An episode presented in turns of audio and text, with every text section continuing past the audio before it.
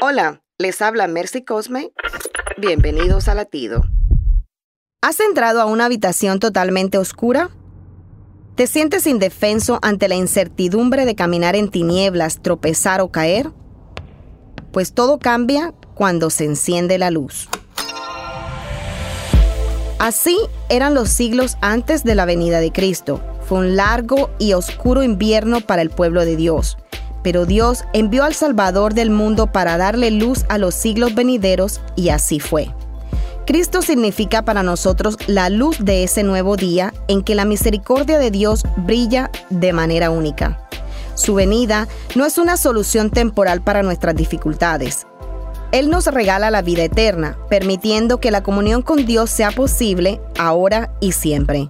¿Y tú has visto ya la luz de este nuevo día? Latido les llega a través del Ejército de Salvación.